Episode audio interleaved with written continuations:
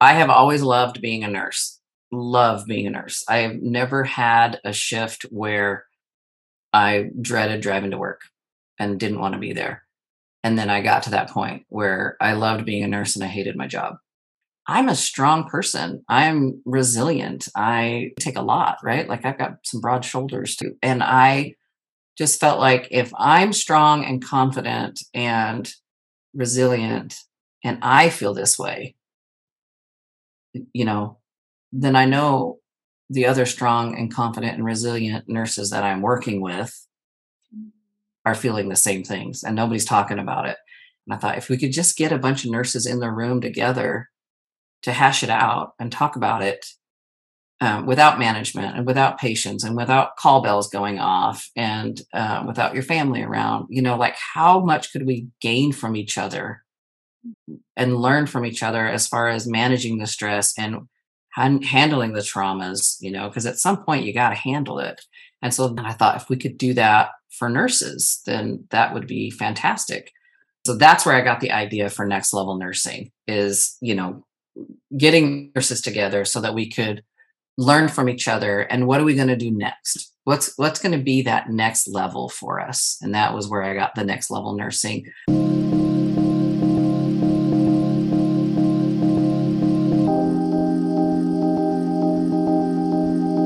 Welcome to MDF Instruments Crafting Wellness Podcast. Today, I have the honor and pleasure of introducing you to Jenny Floyd. I'm a registered nurse. I've been a registered nurse for about 13 years now. I live in the state of Texas. I'm originally born and raised in Arizona. Kids and work pretty much keeps me busy. I've been in the ICU and uh, and the ER, mostly the ER for throughout my career what kind of led you to becoming a nurse? Can you tell us a little bit about why you chose nursing and a little bit about what that process was like for you in your life? For me, um, I did not grow up wanting to be a nurse, right? It was never my, um, it wasn't my dream career as, as a kid or as a teenager. You know, I always thought I would be a teacher. I always thought I would teach math, um, which what I know about myself now, that would have been um, an abysmal fail. I, um, so I probably would not have been great at that. Uh, but in my 20s, early 20s, when I was, you know, trying to figure out what I wanted to do, I I landed on nursing. I knew my personality. I needed to do something that I was helping people um, and making a difference. Uh, my youngest brother has Down syndrome, so I've always, and he's only, he's just right behind me. I'm eight years older than him, and I'm from a big family. But so I've always had that natural caretaker role just built in. Um, my mom is a liver transplant patient, so growing up, she was sick with some liver stuff. So I have that natural caretaker role just kind of built in. Um, but I didn't. Um, I didn't go. I didn't pursue it, and I think that was just um, youth and immaturity. I didn't know. I didn't know what to do. What was my next step to go to nursing school? I didn't have all of those answers. Uh, so my mom had a liver transplant. I had kids in my 20s, and uh, which was an easy decision for me. I didn't, it wasn't 100% sure on my career, but I was 100% sure I knew I wanted to be a mom. And so we had a family young. Uh, and then in my 30s, I cycled back to it. Like it was time, I'd stayed home with kids for about 12 years. And when my youngest was a year, um, it was just I just hit a point where I actually had postpartum depression after I had him. And so coming out of that, um, I decided I just was going to go back to school and I cycled. I had that point, I had cycled back to nursing for the same reasons. I knew I needed to be helping people. I knew I needed to make a difference in some way. So that was uh, that was so that was when I started my prereqs, and I didn't. Uh, I graduated from nursing school. I was 35 when I graduated and started working as a nurse, and that was uh, nursing school with four kids, and it was. Uh, um, it's doable. It's always doable, but uh, it was it was an experience for sure. Wow! And so, how long were you in nursing school? I did my prereqs, um, and I always qualify this. I don't say it because it's um, like a feather in my cap, but I you know when you got four kids in their little schools elementary that that you know that's your priority. So i did night school and i did my prereqs really slow. I took one or two classes a semester um, because that's what i could manage at home and still manage book reports and dioramas and you know all of the elementary school year homework. And then when i got into nursing school um, that was when i put you know my kids were in daycare at that point they were older and it was it was a little easier to manage we talk on this podcast a lot about you know getting into nursing school people graduating from college going to nursing school or like how they're finding their way but there's a lot of people out there that don't always know that they wanted to be a nurse or in the in the mm-hmm. healthcare field and um, i love that you you had an idea about it maybe in your 20s but didn't yeah. really actively start going after it until later in life and still very young but after you had already started a family and already started yeah. Getting your roots down and then you know i think it's very uh inspiring to show that like you don't have to do everything just right away. You don't have to just you don't have to follow the rules of oh high school, college, this, this that people get stuck in. I mean, life that's not what life is. Life is about, you know, go being a mom, going saying, "Hey, I know that this is what I want to do. You, are in love. This this happens yeah. first. Things don't always happen in the order that yeah. that they're going yeah. to. That's what I'm trying to say.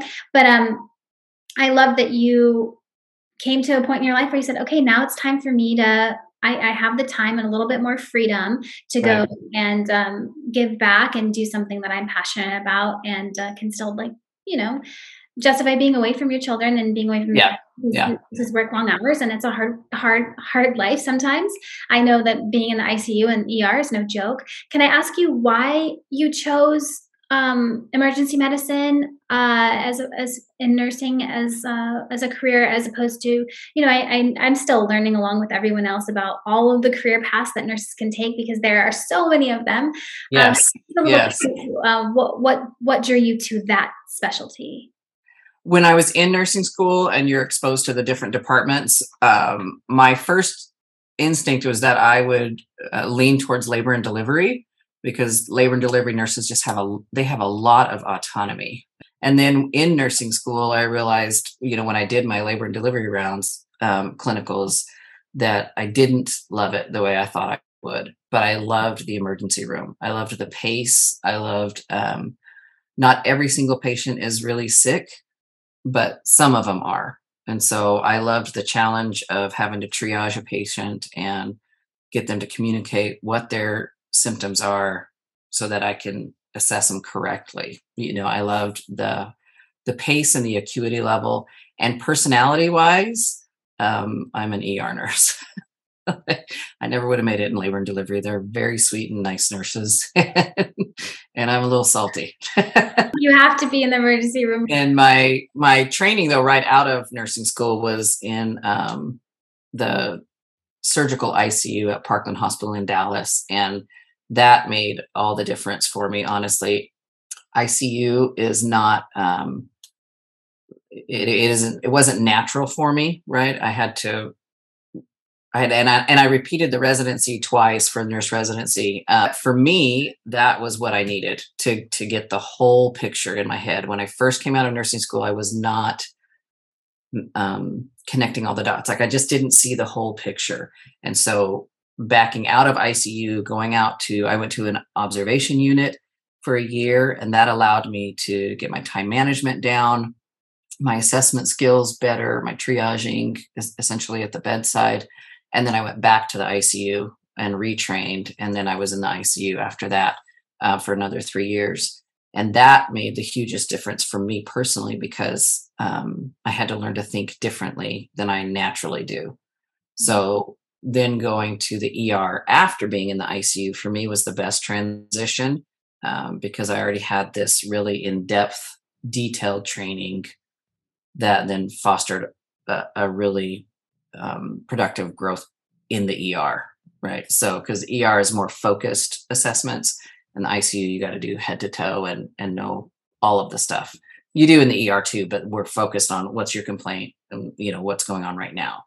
Uh, mm-hmm. so that was that was my transition, and that um, I loved the ICU. I loved my team. I loved it was a trauma one center, so we got a lot of the traumas, and I loved that. Um, but I love the I still do both. I can float to both, and I tell people they're um, apples and oranges, Mm. but as long as you like fruit, you're okay. I like that. Yeah. So I do have a question about your shifts. Um, I know that starting out, usually I hear that a lot of times starting out nurses have to, to do night shift. Um, were you day shift, night shift? Was that what was that like as a mom? Like, did you with your hours um, if they were night shift? I'm just kind of curious about that.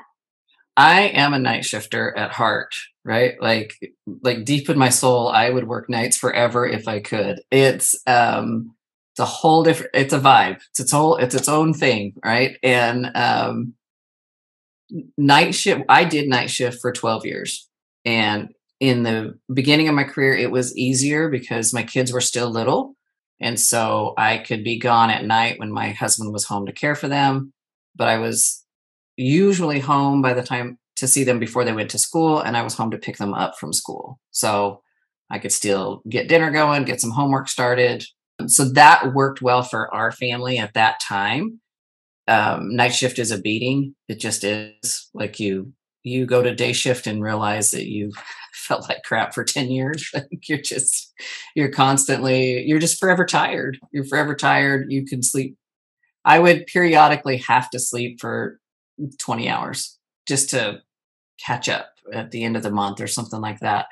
But I loved night shift. It was a different vibe. Um, patients that are admitted in the ER in the night tend to be sicker, Mhm. uh, and you're running with a smaller crew, a few less resources.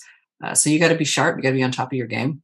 It- but it's a great uh, learning environment, I think. But I, but I also think it can be really intimidating as a young nurse because you're trying to balance. It flips your whole life, and so you're trying to balance, you know, different schedules, and you know that takes a lot of communication. And um, I I've been called more than once by the school to come get my kids because I've forgotten them or slept through my alarm. Or and my kids are pretty easygoing, but the kids we were carpooling with, it really made them nervous. They didn't understand why why a mom how a mom could forget their kids. so the school always knew I was working nights. But yeah, plenty of stories of uh, plenty of stories coming off of night shift where uh, sleep deprived and I went to the grocery store one time and I'd just gotten off shift and bought like $120 worth of groceries and I got home and it was all produce. Like there was no like there was no no milk, no eggs, no bread, no cereal, no meat, just produce, just you know, yeah, just yeah, we're gonna have fruit salad the rest of the week. you had apple and oranges on the mind. I see you. Right, exactly, exactly. Yeah, I mean, I I mean, hat off to you for sure. I mean, I don't even know how being a mom of four and then also working night shifts, um, you know, that is not easy at all because you're in a high stress environment working those shifts and then you're coming home to a whole family who needs you and you know you're trying to sleep during weird hours and um i know it does take a major toll on the body but like you said you know some people are more night owl type Yeah. people Yeah. and some people are more Yeah. early risers i myself used to be more of a night owl and i feel like i still am but i'm just you know i'm just tired all the time now so Yeah, right. Yeah, I'm just old now. I just want to sleep Yeah. any, any time of day or night. I'll sleep. yeah it's a skill it's like a sleeping skill i want to talk to you i want to segue a little bit into next level nursing and a little bit about how that started what it is for people who are listening and watching can you kind of introduce next level nursing what inspired this Absolutely. So in 2019, I had um, taken a break from the bedside for a year. Um, I just hit a point where I I have always loved being a nurse. Love being a nurse. I have never had a shift where I dreaded driving to work and didn't want to be there. And then I got to that point where I loved being a nurse and I hated my job. And so, um, and we'd had a number of really stressful events in my department. And the reality of those events, there was three very specific events. And in my mind, they were all right on top of each other. In reality, on the calendar, they're about they're about nine and ten months apart. And when I was talking to another nurse about that, and she was saying, no, that was, you know, that was in January and this was in October, you know, these things that were happening. And I realized, you know, we looked when we figured out, you know, all these dates of these stressful events, and I realized how far apart they actually were. But in my mind, I had condensed them so close together that I realized that's that can't be healthy. I'm condensing all of this stress and traumatic events. They were really big um, events, and I was just um, grouchy. I, I was showing up, and you know, I was the nurse that showed up and just complained for 12 hours, right? People put up with it because I'm funny, but I was just showing up and just complaining and for 12 hours, right? And so I took a break from the bedside and I took a, a job working from home as a home triage nurse on the phone. And that I did that for a year. And that was when the pandemic hit. Um, well, in the fall of 2019, when I left the bedside, is when I was thinking, and I remember the moment that I had this thought talking to a friend of mine who was not a nurse. But I, when I told people I was leaving the bedside because I was burnt out, it, I got a really, um, it was just an interesting response from different people. Um, managers that I that I love that I worked for again afterwards. Um, but their response was, I'm leaving the ER to go work at home. And their response was, I'm going to, you're going to be so bored. And at the time, I thought, I don't, I, yeah, good. I, I need to be bored for a while, right? I need to, like, my just brain just needed to decompress. Mm-hmm. Um, but nobody, but if you told other ER nurses that you're burnt out, I think it honestly made them uncomfortable because you're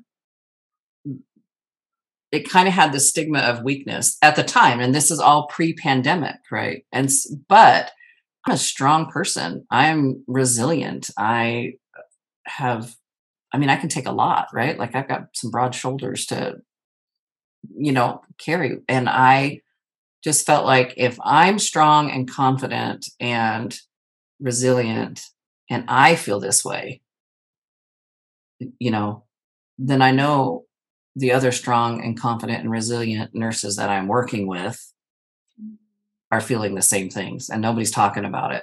And so at the time, I remember having this conversation with a friend of mine. And I thought, if we could just get a bunch of nurses in the room together to hash it out and talk about it um, without management and without patients and without call bells going off and uh, without your family around, you know, like how much could we gain from each other um, and learn from each other as far as managing the stress and han- handling the traumas, you know, because at some point you got to handle it. And so that idea right there, I've been to other conferences and seminars for other reasons outside of the medical field and really got a lot out of them. And I thought if we could do that for nurses, then that would be fantastic. So that's where I got the idea for next level nursing is, you know, getting nurses together so that we could learn from each other. And what are we going to do next? What's what's going to be that next level for us? And that was where i got the next level nursing. So that's what i did. So i started next level nursing. We had our first conference in february. It was leap year february 29th of 2020 mm-hmm. But that conference um, was small but impactful and the feedback that we got from the conference was that our content was spot on. It's what nurses needed. We focused on we focused on burnout, um, entrepreneurship. We focused on negotiations, and then I did a creative writing session. And what we found was the creative writing session, I knew would only appeal to.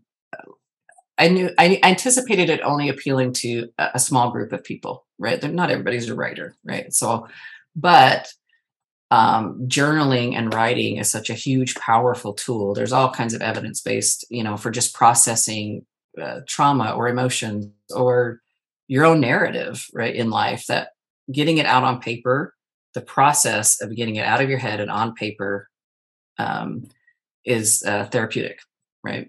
And so that's why I wanted the creative writing session just for you know, journaling purposes or creative writing purposes. But that was what I wanted it for, knowing it wouldn't appeal to probably everybody. And they loved it. They loved it. I had a nurse there that was there for conference. I hadn't met her before. And um, like me, kind of an ER nurse personality and um, doesn't take any lip from anybody, just a, um, a strong nurse. And she busted out a poem. And I was like, because they had a session where we did, they gave us a prompt and then you could write for, they gave us 10 minutes to write, just brain dump on a paper, write what you want to write. And she knocked out a poem. Just so I kept looking at her thinking, you had a poem sitting inside you? Like you just, just had a poem waiting to get out, right? Um, and so people loved that session. In the fall, summer of 2020, after the conference, I went back to the bedside. I took a crisis assignment because I just felt like I have a good skill set. It's needed right now. And nurses were just taking a beating. Mm-hmm. So for me, my motivation to go back to the bedside was to support nurses. Of course, I wanted to be there to help patients. That's I'm good at that, and that's great.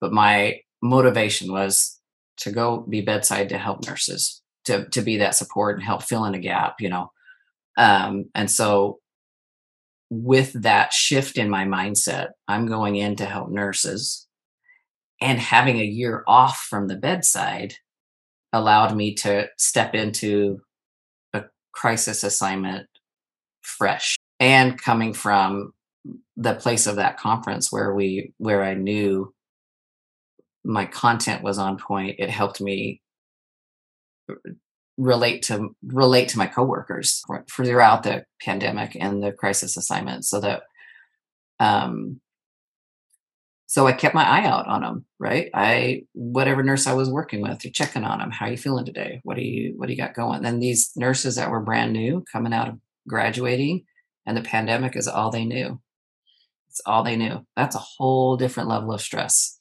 whole different level of stress. Um, so I, I'm so glad I had that year off. Um, because and at the time I thought I was burned out. I was burnt out. Mm-hmm. But what we know now is burnout is a whole different animal now, right after the pandemic, right? And so, so the year of the pandemic, Next Level Nursing, we held a writing conference, and um, with cash prizes, and so we uh, just a writing conference for all levels of nursing. And so we got a lot of entries in, but just with some great stories. It was some were fiction, some were um, nonfiction. Uh, and we have those uh, the winners up on our website. But there was some great stories that came out of that, uh, out of the pandemic. That was a great project, and we'll do that. We'll do another one at, at some point. I haven't got the details worked out on when we'll do another writing contest, but that was really fantastic experience um, just to hear other nurses' perspective and stories. Yeah, I mean, you touched base on so many important things. I I love the perspective of you wanting to be there for other nurses because honestly, I haven't really heard that a lot. I, I hear like, oh, I want to help patients, patients, patients, but nurses need to support each other. You guys are the ones who understand what's going on, what you're going through, what your days are like, yeah. what your hours are like, what kind of equipment you have, what you need, what you don't have, you know, and no one else is going to be able to understand that but you guys who are in it together. And yeah. I I'm curious a little bit about that. Did you have you ever seen a lot of nurse bullying? And I know that there's some topics on um, you know nurses bullying nurses. And did you did you notice that? Did you notice there was more of a, of a camaraderie um, once the pandemic hit and and people kind of had to come together more? Absolutely, absolutely. Um, when I came out, like I said, I graduated when I was 35, and I'm pretty strong personality. So bullying me would is a difficult thing to do. Uh, you, you know, but but nurses even that's only been 13 years ago that um, nurses are famous for eating their young right? They always have been. And it's it's tough. It doesn't need to happen. And i've seen a huge shift in that and i think it's fantastic. In my experience the nurse bullying that i've seen isn't isn't in an effort to just put somebody down or uh, be mean or and, and i know i know other nurses that have had that situation um, but it is tough to train somebody with the correct sense of urgency mm. without a little bit of bite sometimes and that has been i think there's a good transition taking place with that um, and i uh, i'm good for, i'm friends with a nurse right now that um, when i precepted her and it I, and i'm not a great preceptor actually because of because of this reason. I think we're having a normal conversation and and then somebody cries and i think well shit i didn't mean to make her cry. Like i didn't i i think so some of it is personality, and some of it is I'm trying to convey this in this really important sense of urgency that um, and and you're literally dealing with a scenario where you could hurt somebody or take their life or make a, a life altering mistake. I don't always have times to say, you know the the pro con pro that they teach in management right? I got to give you uh, say something positive and then give you the feedback and then end it with something positive. I don't always have time to do that. I have time to say um, this medication has to be given at this time over this amount of minutes and this is the correct dose and route and you didn't do it. And then and then we'll talk about it later but in that moment you know so i don't always think that the nurse bullying has come up from just that damaging perspective does that make sense? Yeah, absolutely. No, I think that's a really great thing to talk about because you are right. I don't think it's always with a malice intent. Um, I don't think it's always coming from a place of like, we're better than you, like, oh, you just, you're a brand new nurse. I think it comes okay. from being protective, trying to be safe, taking the job seriously, because now you're in it. You've been doing it a while. You you haven't been a new nurse for a while. And so you've come in with all this experience and knowledge that you're also trying to share onto this new newer nurse who may be just coming out of nursing school and into this whole, you know, crazy ER situation. Yeah. That you are not only dealing with other patients' lives, the nurses are also dealing with their own careers, their own licensing, you know, problems that could happen. I mean, look at that nurse who who was recently uh, convicted from a mistake and so it it's it's in a way i think you could even argue that um, what one could perceive as bullying is actually um, a protective person trying to say hey like don't screw this up. Like we have this yeah, is important. Yeah. and i'm sure that there is bullying on the other other way as well. I mean i'm there sure is. sure. it, it's there. It's there yeah. for sure. It's it uh, it's for but, sure there. Yeah. And as as a preceptor it's really it's a it's a sometimes a tough balance to strike where I'm conveying that sense of urgency and I'm giving you the proper training. But when and this is true across the board in life, if you're in if you're intimidated, you don't learn well. Mm-hmm. Right? If I'm intimidated in a moment, then we all do it. It's just human nature, right? Then I go to my protective instincts and I don't want to look stupid and I don't want to look like I don't know anything and I don't want to make a stake in front of all these people and and so you don't right. Yeah I want to make sure that that nurses know they can come to me and ask a question and I'm going to teach them and so and especially for my personality because I can be pretty abrasive sometimes right? Um and so I've had to really be conscious of that. You know so that you're helping somebody learn and and not being really intimidating because nobody learns like that. You know it's just tough. It's just tough. And i had great preceptors that were um, hard on me i never had anybody that was unkind or just bullying me uh, blatantly um, but they um, they held my feet to the fire you know and that was in an icu setting and they had to but yeah i learned a lot from them it's a tough um, it shouldn't happen and I'm seeing a huge shift in that trend. Uh, and I, what I've really, really loved, and you can, I get all my generations mixed up. I don't know if they're Gen Xers or millennials, or I don't even, I don't even know who they are anymore. But that the shift in nursing, I think um, that's happening is because of them. That new, those the the twenty year olds now in that decade of life, they're bringing this whole different perspective to nursing Mm-hmm. And I think it's um, they're not they don't have an eight to five mentality where it's you know so they work their three days and those other four days off are for their life right? They're doing cool things and they've got adventures and trips and they're doing going places. And so and they're all really cohesive. You know when i worked the crisis assignment this um, in the pandemic it was a really young unit a really young unit uh, the average experience was there was a handful of nurses that had a lot of experience but there was the majority like three to four to five years experience which is pretty young. A lot of two to three year experience nurses and they backed each other up. They were really cohesive and i think uh, that's an incredible asset for these young nurses coming into the field now. What they're bringing is that fresh perspective mm-hmm. of uh, work work life balance. I always i always think that's such a catchphrase because it's just an impossible balance right? Like some days work wins and someday life wins right? But they're bringing a different perspective to how to balance that and setting boundaries.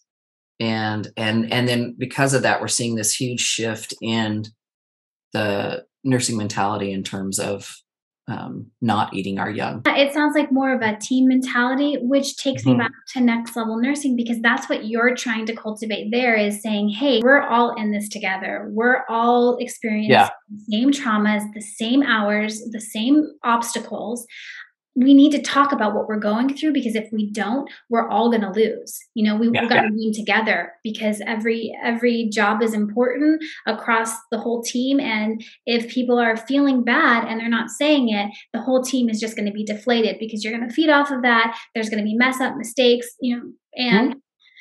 mental health yeah. is a really really important thing i mean nurse suicide um you know all kinds of things and and and we need to protect our nurses. That's why I really wanted to have you on this podcast because um, I can tell you advocate for nurses. You're you're trying to make a difference. You're trying to um, help make them more cohesive um, as as more of a team and say, hey, let's talk about this together. There's no shame in this. Um, yeah. It, let's have a support group, a nurses support group, kind of a thing. And I I love that because we can't talk if we don't talk about things. We're not gonna be able to fix them. And I think people kind yeah. of they step away from it. They're a little like, oh, I don't want to say this. I don't want to say this. But we yeah. need to talk about what's actually happening so that we can, yeah. you know. And yeah, I think too that when in in the research I've done and the reading I've done dealing with burnout specifically, um, and this was and this was pre-pandemic, right? Actually, I found this book during the pandemic, I believe, right at the beginning. Uh, and it's called it's called Burnout um, The Secret to Unlocking the Stress Cycle. And it's two sisters, Emily and Amelia Nagoski. Um, and in that book, um, the, they're both incredibly educated, and but and the reason the book appealed to me is because it talks about burnout and self care, but it talks about it in terms of evidence based research, not a bubble bath right? Like a, a bubble bath is relaxing but that is that doesn't fix your head you know? And so uh, that book gives some great feedback and steps and and routines to do to kind of deal with that with that burnout. But when i was reading the book one of the there was a quote in there and it um it it has stuck with me since then. Exhaustion happens when you get stuck in the same emotion. And so when we get stuck in stress and burnout and um, anxiety uh, for a nurse at the you know when you get stuck in that you and i it just that was like the one of the most clarifying sentences i've ever read in my life. I'm like that's why i'm exhausted. Because every day in nursing is the same mm-hmm. right you're dealing with life and death sick people are mad You've got to get everything done on time. It's an incredibly stressful environment. I love it, but it's incredibly stressful. And mm-hmm. so when you get stuck in that and you're not processing it, that's when you get exhausted. And then that, then you're just stuck on that hamster wheel of burnout. Yeah, so, I think your yeah. body gets stuck in like a kind of a fight or flight mode because I, I feel Absolutely. like yeah, when you're stuck in such yeah. a thing, your body can't tell the difference. Like, am I being chased by a bear right now and I'm going to yeah. eaten or yeah. I know when I get nervous, I sweat a lot. It can happen in social anxiety. It could happen if a bear were chasing me. It could happen right. However, right. my body reacts the same way. It, it doesn't know yeah. the difference. Right. And that's what, and she actually, it's funny that you said that, that the book, um, that's exactly what they talk about, you know, that we're in that fight or flight. And if we don't, for the most part, uh, we don't have the tools to stop the cycle. Like caveman, you're chased by a bear, you're chased by a tiger, you run back to your village, all your friends come help you kill the bear or the tiger, you eat the tiger for dinner. I've won, I've completed this whole cycle. I go to bed happy and I'm not stressed because I've had this full circle of of experience, emotional experience. And for us in this society, um, and just last night I came home from a very stressful shift and we lost a patient. And uh, my husband was going to bed. It's you know ten o'clock. Is are you coming up to bed? I'm like, no, I'm not gonna I'm not gonna sleep for another hour and a half. I'm so wound up right now. I don't, you know, um, because I didn't and I didn't do what I should have done, which is go for a 30 minute walk or read or you know something that I know calms my mind.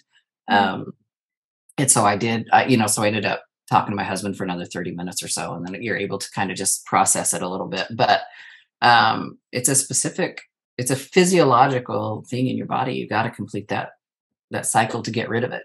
Yeah. So we do talk about that a lot in next level nursing burnout, just because that's obviously my what got it started. Mm-hmm. Um, and the next conference that we're having this year, uh, burnout is a huge one, but we're also going to bring in what I've tried to focus on is subjects that I feel like support the nurse and give them tools to avoid burnout.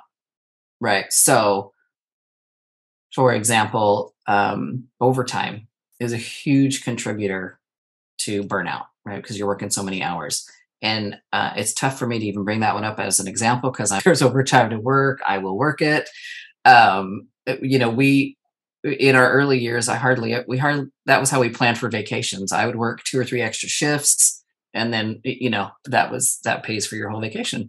Mm-hmm. Um, but overtime is a huge contributor to burnout obviously because it's just it's more of the same um, and so what are the reasons nurses are working overtime well they're financial reasons right so do you need to learn to negotiate for yourself better so you have a higher wage so mm-hmm. that you have more income do you need to learn to uh, budget and invest so you have more financial freedom and you don't have to work that overtime.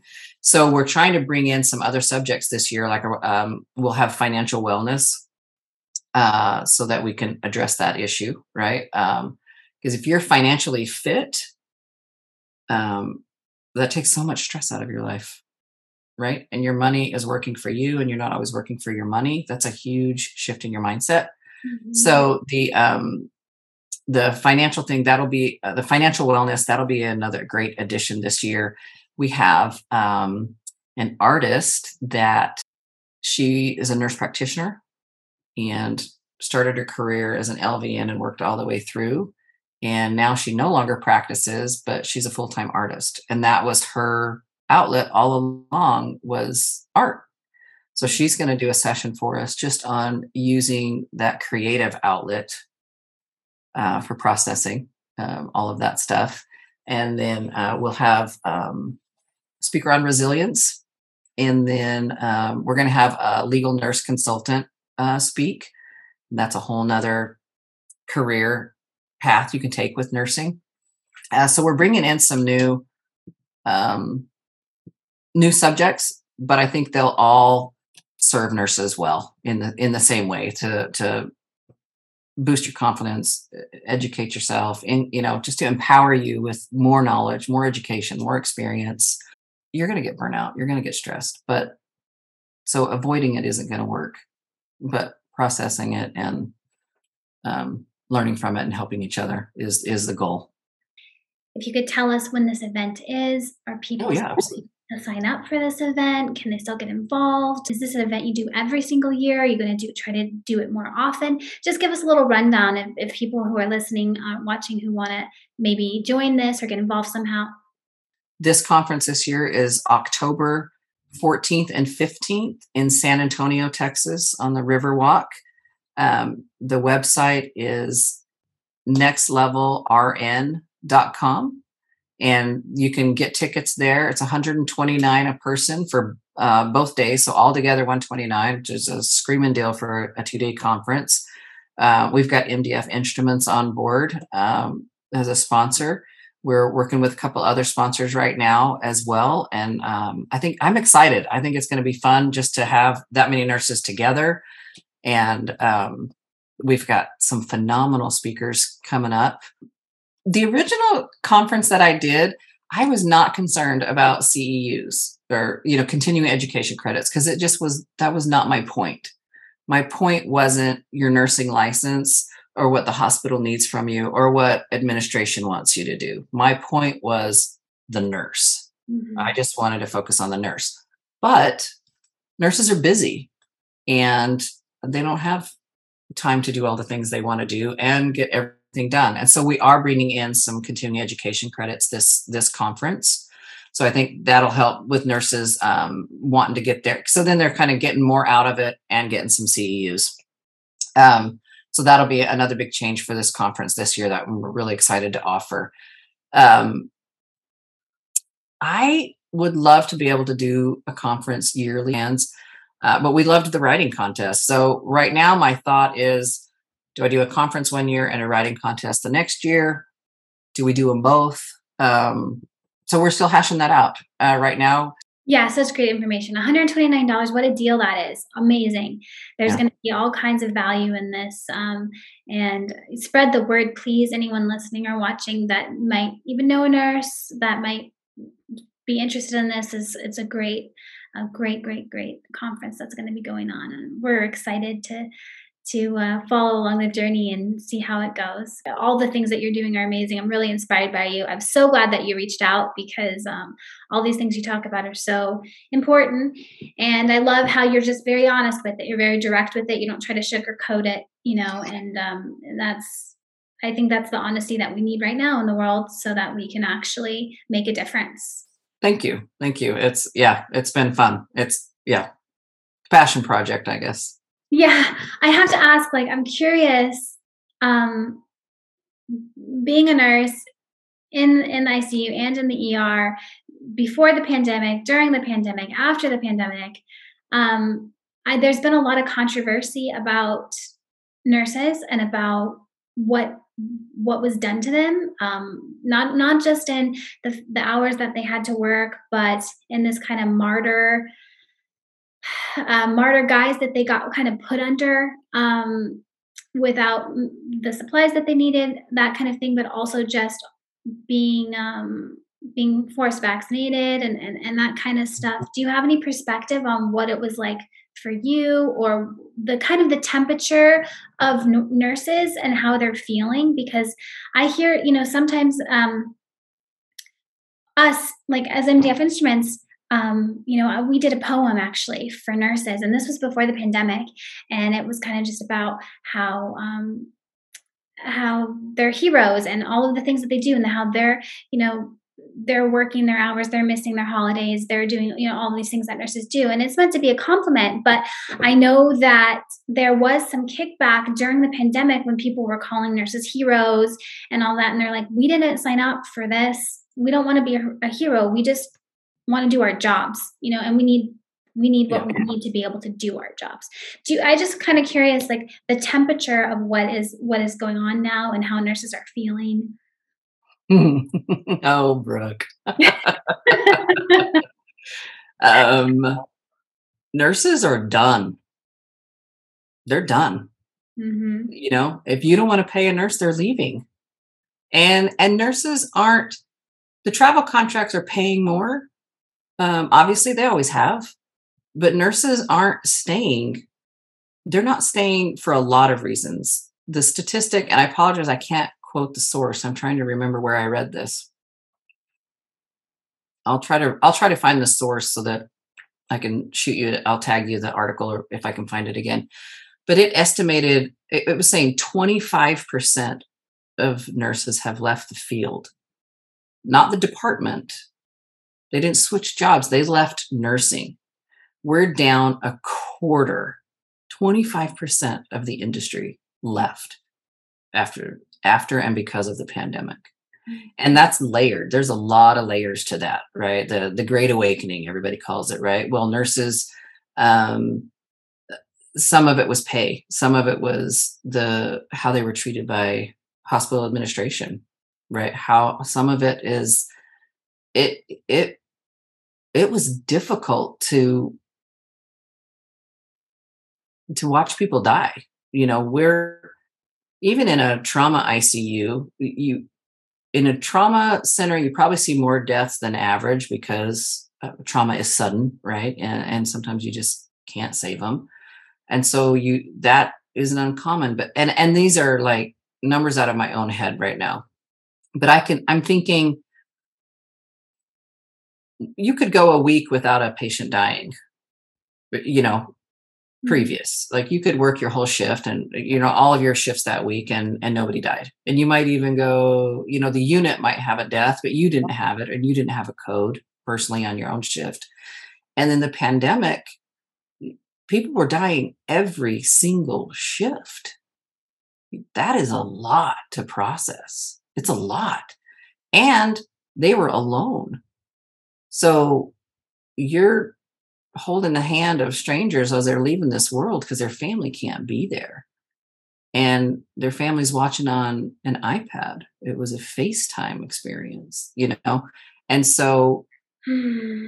putting that so so the reasons nurses left is is varied and valid. For those of us that are still here and that's the conference theme mm-hmm. we're still here. Nurses are done. If management can't figure out how to keep them, and, and this is a true across the board prior pre-pandemic eh, to now. Most hospitals have more in their budget for hiring than they do for retention. And that's a problem. That's a huge problem right? Oh yeah. So um, value the mm-hmm. employees mm-hmm. that are working there for you who have been loyal who are giving their energy and their life like it's, yeah. it should be reversed yeah.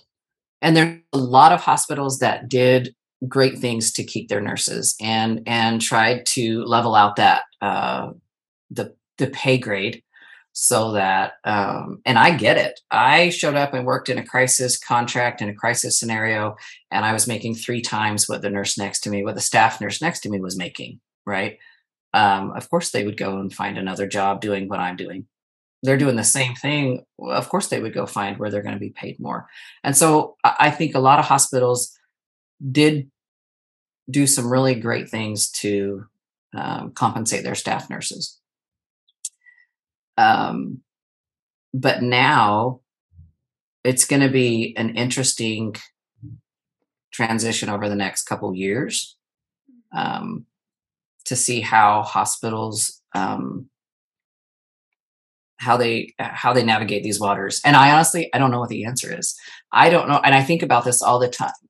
The, the conversations i have with nurses and that my own opinion is it is incredibly difficult pill to swallow that you can't give me more than a 2% raise which is like 70 cents uh, you know um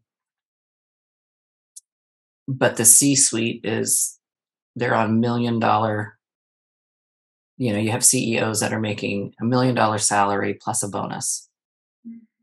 That's tough to swallow.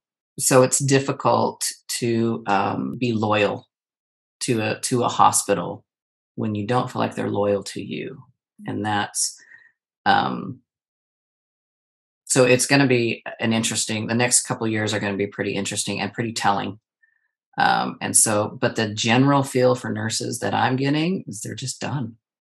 And I get the other side of it too. Hospitals can't just keep paying these huge rates, right?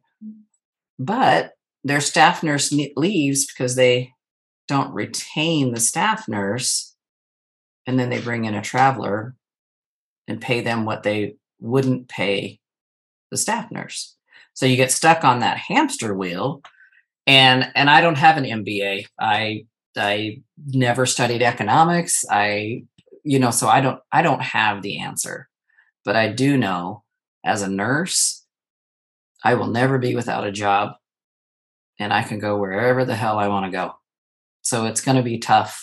Yeah, I, I don't blame them at all. And I, yeah. I think, yeah. um, is there a lot of pay transparency among nurses? Because I wonder that too. You know, people sometimes get a little weird about like what they're being paid, or hospitals or employers will sometimes not really like you to be very honest or verbal about what you're getting paid. And so there's not a really great way to kind of gauge, oh, she's making this, I'm making this, he's making this, you mm-hmm. know, where where do yeah. I fit? But I think as more pay transparency comes to light mm-hmm. because I know that people they post it on social media, TikTok, Instagram, like those yeah. they're putting the information out there. And then people go, Well, wait a second, I've been working at this hospital for 10 plus years.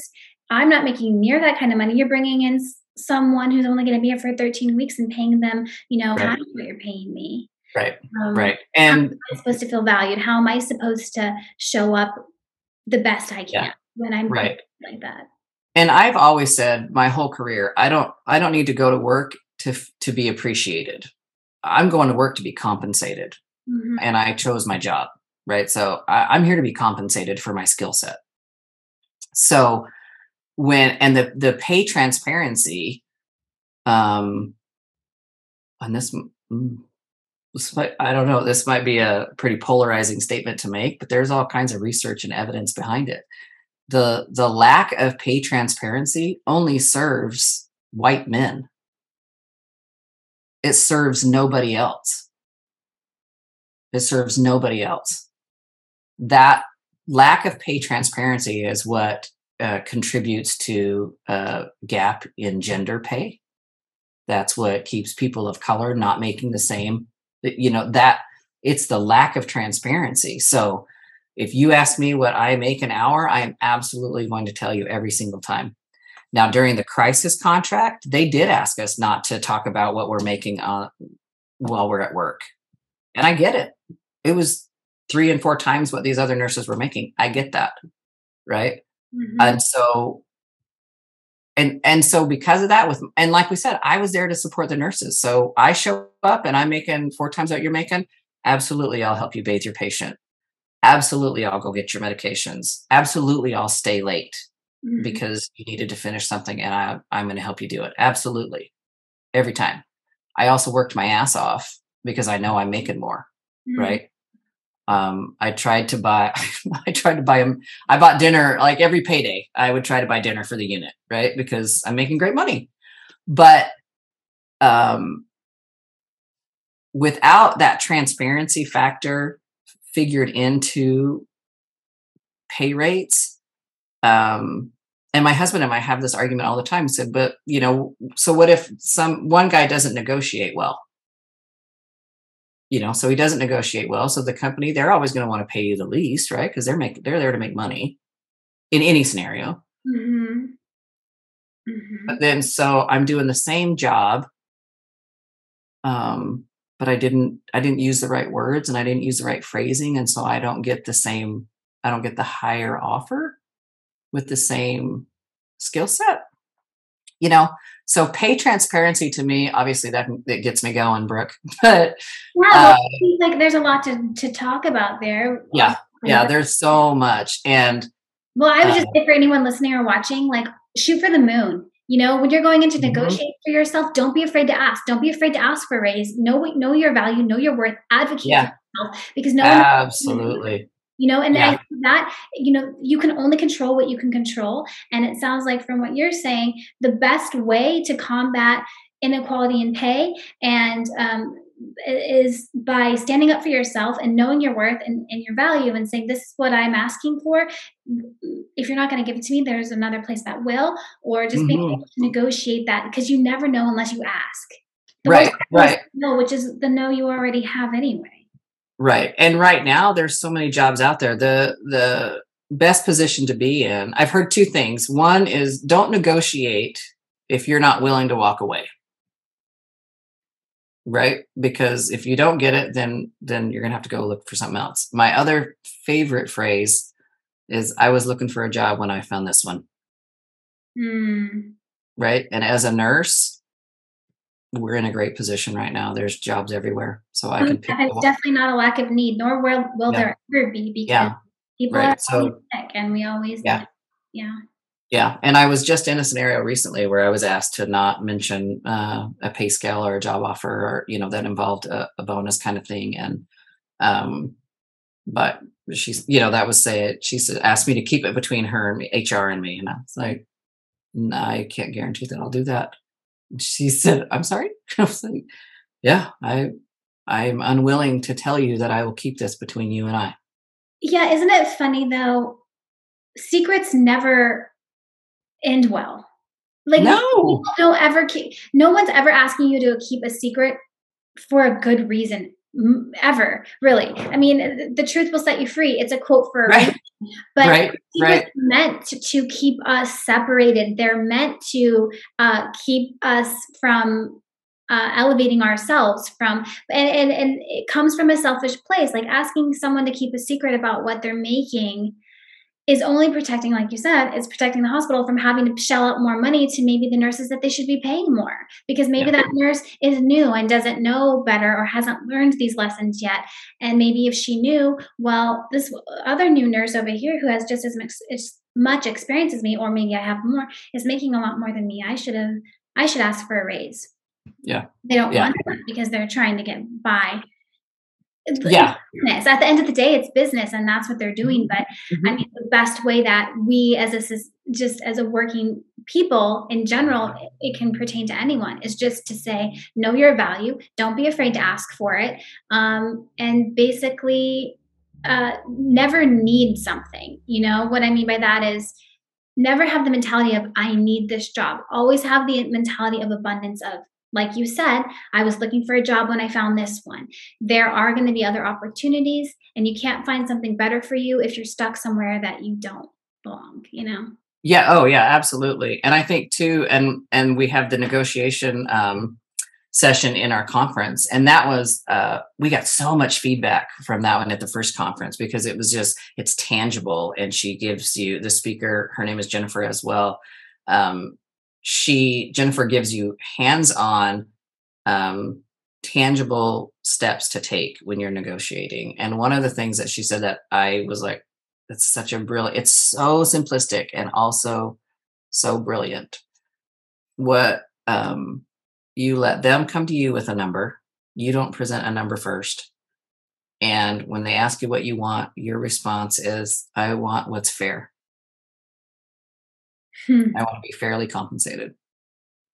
Yeah. And then that can start the conversation about numbers so that they know um, and it's so simple but it just speaks volumes right? What do i want? I fair. You're going to pay me what's fair compensation for my skill set.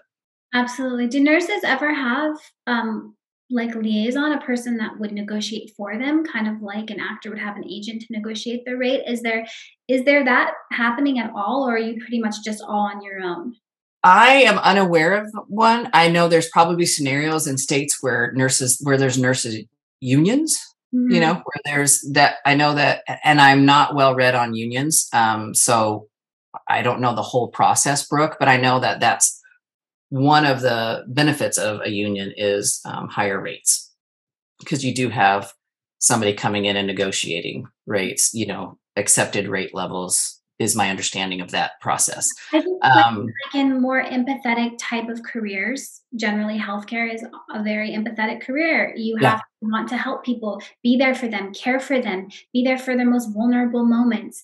Make it Right. you know, your it's not an easy job at all. right It takes a certain kind of person and a certain kind of heart. And I feel like I can't help but feel like in similar career paths where it takes a lot of heart or a certain kind of kindness or generosity in a person that there is this kind of blanket of taking advantage of that.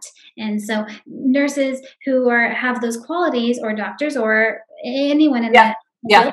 like you're gonna be less inclined to say hey you know yeah. and there's and there's a lot of um, information out there and i think again this is one of those things that i think is shifting.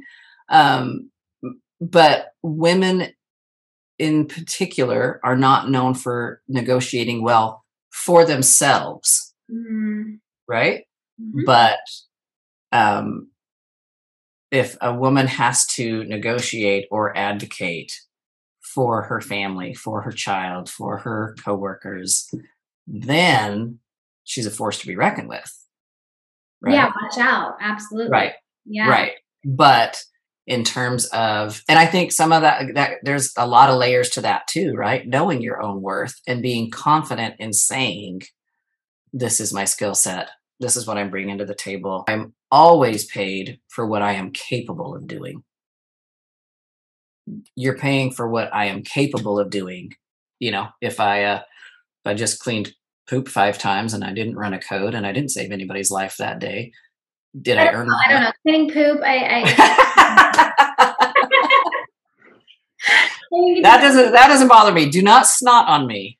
Snot coming out is my that's my kryptonite. But I can clean poop all day long. But you know, so there's some days where you know, did I earn that higher level? I don't know. I don't know. But the point is, I'm I was capable that same day of Mhm. performing at that higher level, and that's what you're paying me for. You're compensating me for my skill set. You shift that perspective, and when you're negotiating for, um, I'm going to be compensated for my skill set, not my worth as a person and who I am. And, you know, because I think that is where that you, if you get that emotion in there, it becomes difficult to negotiate for yourself. Right. Um, and I'm the worst. I, this is a skill I'm still learning. Right. Because I, you can give me a number and I'll think, okay, well, if it's only 40 an hour, then I can do this. Oh, okay. So, but if I worked four days a week instead of three, then that would make up the difference. Uh, you know, I try to make what they're giving me work uh, and it just doesn't sometimes, you know, so being able to come back and say, eh, but I think for me, that shift in mindset, advocating for myself, this is my go-to because because I'm a mom, but it isn't even, it doesn't have to be your kids as a, or you don't have to be a parent, but you're negotiating. eh, They're paying you for your time away from the rest of your life so eh, you're going to negotiate this is the time that you're taking that i'm going to miss uh, t-ball games and i'm going to miss piano lessons and i'm not going to be there to do homework at night or i'm missing time with my elderly parents or i'm missing a trip with my college buddies or i'm missing that fantastic hike i've been planning and i want to go on right so when you're negotiating it's i think it's important to recognize that you're negotiating for not just your skill set, but the time away from the rest of your from the things that matter. Mhm. The time away from the things that matter in my life is going to cost you X amount of dollars. Mhm. For me personally. Yeah, I think it's a great perspective. I think it's you're really spot on with uh, making people understand what exactly it is they're negotiating for because you can get lost in it. it. Can become emotional, but it's not. It's not emotional. It's, Yeah. it's exactly what you're talking about. Yeah. Do you have any tips, tricks, hacks for either nursing students or nurses who are in the field now or people who want to be nurses? Anything that you can kind of give a little, throw a little, little golden nugget our way? Oh, I love this question, Brooke. And I've um I read this book.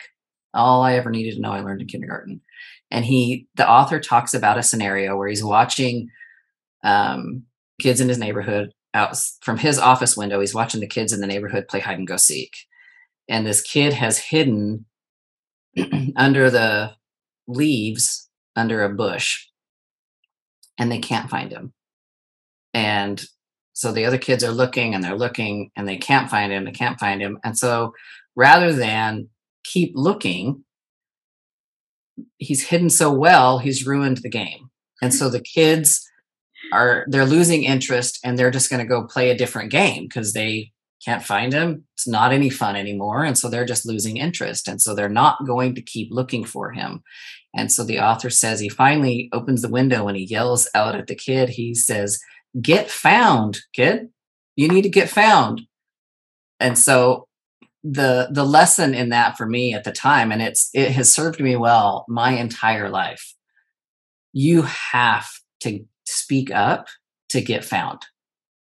You can hide really well in front of everybody, Mhm. but nobody's coming for you. at some point they're going to stop looking for you. You have to get found. And as a young nurse, that means you got to speak up when you're burnt out or when you're over, probably not burnt out in that scenario, when you're overwhelmed and, or when you have a question, you got to get found. You got to speak up and tell your charge nurse, I got to step off the unit for 10 minutes. My brain's spinning. Or, or say, this, uh, I'm in waters too deep. I need help with this patient. I need, I need help. I don't, I don't get the whole picture. I need, I need help understanding this. You can ask a doctor that, right? Um, older nurses I, that have, I'm an older nurse without most people think I come to the unit with 25 years experience, right? Because I'm older than everybody on the unit. I don't. I've only I only have 13 years of experience. So so when I say older nurses, I mean uh, more experienced nurses and older nurses. I think um, our problem, my advice there, and my tips and tricks would be get found, because the older nurses and more experienced nurses, they're the worst at hiding too well. Mm. right? And so and and it's alienating and isolating and that doesn't serve anybody well. So uh, my biggest tip is to get found. Pandemic was this huge magnifying glass on all that's wrong with healthcare right? And and it's more than just stress and burnout. That's mm-hmm. a whole other podcast brooke with healthcare in america but um nobody's coming for you. And and the reasons aren't personal. If you're on fire yourself you can't see anybody else's smoke right? Like you can't see through the flames to see what's going on around you and everybody else is in the same scenario. So the reasons nobody stopped to ask you how your shift was aren't because they don't like you it's nothing personal it's because they were getting through their own shift and so I think it's incredibly important and so, so, so, so much value. My experience as um, uh, in my adult life, I can tell you so many scenarios where I was the first to speak up about something. And then women would come out of the woodwork, people would come out of the woodwork. I experienced that same thing. Oh, yeah, this is how I did it. Oh, yeah, postpartum, that's a great example when I had postpartum after my fourth kid, I didn't have it with any of the other three. My fourth kid, I have postpartum. I have this depression that I don't know how to process or get through. Uh, when I finally spoke up and just said, uh, "I, I'm, I'm drowning over here," like I, you know, then all these women came through. Oh my gosh, yes. With my third, I had this, and then I had, you know. So once you speak up and advocate for yourself, it makes it okay for everybody around you. Now everybody can have postpartum depression. I'm just kidding. But you know what I mean? So then you get that conversation going. Hiding is the most lonely thing you can do. Hiding yeah. is only going to isolate you more. It's going to make yeah. you feel more alone. It's going to make the feelings worse. Uh, yeah. I love Get Found. That's going to be my new motto. Robert Fulghum. It's really great advice. Okay, so I want to ask you do you have someone who inspires you, or uh, do you have mm. um, anybody in your life that kind of, I'm, I'm sure you're motivated by your children and your family, your husband, but when you think about um, what you want to contribute to the world, what you want to be, what you want to emulate, is there a per- person that comes into mind, or an idea, or anything that you kind of like look up to and say, like, this is this is what I want to say at the at the end of all of this. This is what I want to say I accomplished even. Mm, that's a great question, Brooke. Um, right off the top of my head, one person does not come to mind, but I can tell you the the people that inspire me um, are gritty, mm-hmm. right? Tenacious people and I love meeting and talking with people who have put themselves in a scenario to leave a legacy. Right? That is so um that is so inspirational to me because I think you know, like you're saying, at the end of the day, when when we're all uh, turning to dust and six feet under, are they going to remember? Um, are they going to remember that I started next level nursing? I don't know, maybe, but I, I are you you know I think that's the most um, inspiring thing to me is those people who uh, are leaving a legacy, and that doesn't mean. Uh, rich people with yachts. That's not to me. That's not what I'm talking about. That could be. That'd be, that'd be a great legacy. Would somebody left me that legacy? Making an impact. You're talking about yeah. people yeah. remembering you affecting people. Yes. Yeah. And, and making a, a, positive change in their lives. Um, yeah. And leaving something behind that that guides people towards continuing that growth and that journey. Yeah and as a nurse, you meet so many different people, all walks of life, obviously. She started literally with like a stray dog or a random animal that uh, she rescued and she kept it in her house and in that was in her early 20s and um, hardcore animal rights active person you know personality wise that's her thing and she has a 300 acre animal preserve north of here. Like she grew her passion into, you know, this mm. massive thing where, you know, they take, you know, animals from circuses and, you know, cast off animals and strays and hurts and, you know, but that was her passion and that's the legacy she's left. You know, that's what, so those people, like I say, I don't have to have anything in common with them, but it's always inspiring to me the legacy that people are leaving. Yeah, I think that's where I probably get and more. You're doing that. I mean, you're doing that with next level nursing. You're starting something on your own, entrepreneurship of creating yeah. a community of, of people that inspires, motivates, helps, advises, uh, you know, teaches. Yeah. Um, all of all of these people whose lives will be affected by um, next level nursing, and it's it, it's only going to grow you know? You're thank you brooke i appreciate that. Yeah. this is the is this the third third year you're doing it because you had to skip a year? Yeah. Yeah so we did 2020 conference 2021 we did the writing contest and then 2022 we're doing a conference. Yeah so really excited. Yeah. yeah. are there any social media handles or anything for next level nursing? Oh thanks for asking. Yes absolutely. Um, instagram is next level with no vowels n x t l v l r n. And you could obviously search next level nursing it'll come up on instagram as well. Um, facebook next level nursing. So is it because i know it's nextlevelrn.com and then facebook is correct. just next level nursing. Correct. And then okay. Ask you too. I want to know like how did you come across mdf instruments? Oh because i needed a stethoscope. Yeah so i have had um i have my original stethoscope that was a gift to me um when I graduated nursing school, and it um, the tubing cracked and dried, and I don't I didn't know why, so I didn't want to buy that brand again. Um, and actually, I haven't used it in a long time, so I went a long time in the. I probably went like a year and a half without my own stethoscope because they grow legs in the ER. Like if you set them down, they walk away. they, they just grow legs.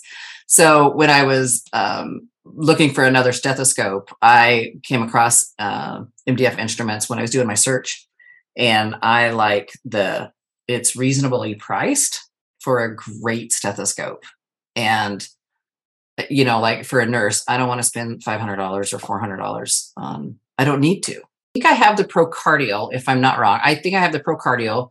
Um, and for me, I need I need it to hear well in a busy ER or like when you're running a code. I hate having to like press it down so I make sure I'm getting good breath sounds or, you know, where I shoving it in my ears to make sure I'm getting a good sound. Are you um, involved in any organizations or nonprofits, anything like that? You know what? I uh, I did. I actually ran the chapter. A friend of mine in Dallas, who's a nurse, and she'll actually be on our entrepreneur panel. Her name is Mindy. She started um, a, a nonprofit um, community outreach program in Dallas. It's called the Blessing Project. And I kept seeing her on social media, and Dallas and San Antonio are about six hours apart. And I always want to go up there to be involved in some of her activities because um, my soft spot is the homeless. Um, I'm always I'm always going to give you five bucks if you're standing on the corner, even if you're buying a beer. I'm still going to give you the five bucks. Um, but and the older I got, the more I realized being involved. My five my five dollars given to the guy on the corner is no, to me that's do it, don't do it. I don't judge anybody for not doing it or doing it. But what I've realized is, as I've gotten older, it doesn't solve the problem, mm-hmm. right? Like I'm not, uh, you know, I bought him a beer, I bought him a hamburger or whatever I've done that day, but I haven't solved this problem and I haven't contributed to a solution. And so watching Mindy grow her business and work with her husband on that was super inspiring to me. And so I reached out to her. Um, she was with us on the first conference, and then I we started the chapter for the Blessing Project in San Antonio, and I was the director for that. So we did a handful of projects. So we did a handful of drives where we collected household goods for families that have recently got out of homelessness and have their own place now. But now you have all of the supplies you need. So we did a drive where we donated all of those things. We did one for just Halloween costumes for kids that are in a shelter or just don't have the money for the Halloween costume. So I loved that kind of stuff. It feeds my soul, uh, fills my cup. That's that's my jam. And then the pandemic hit, and uh, my jam was sleeping and and recovering from being a nurse. And so I I backed way off and I haven't done a drive or an event for the San Antonio chapter. Has it been not quite a year? I did one. Yeah, no, it's been a year. Last spring I did one. And I think that was the last time that I did one.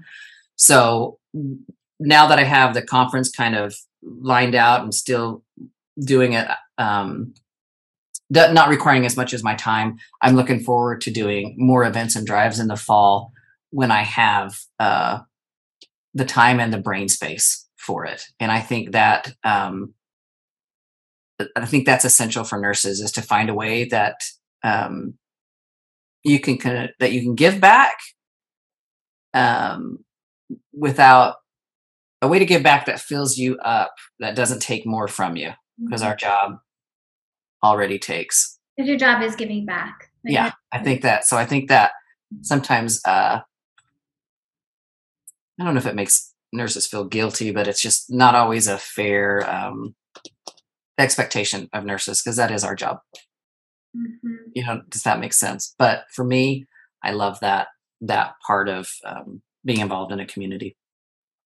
That's awesome. Well, Jenny, thank you so much for joining our Crafting Wellness podcast. Oh, thank you, Brooke. This was fantastic. I appreciate your uh, support. We're excited to work with uh, MDF Instruments. And yeah, we're excited for your next level nursing events.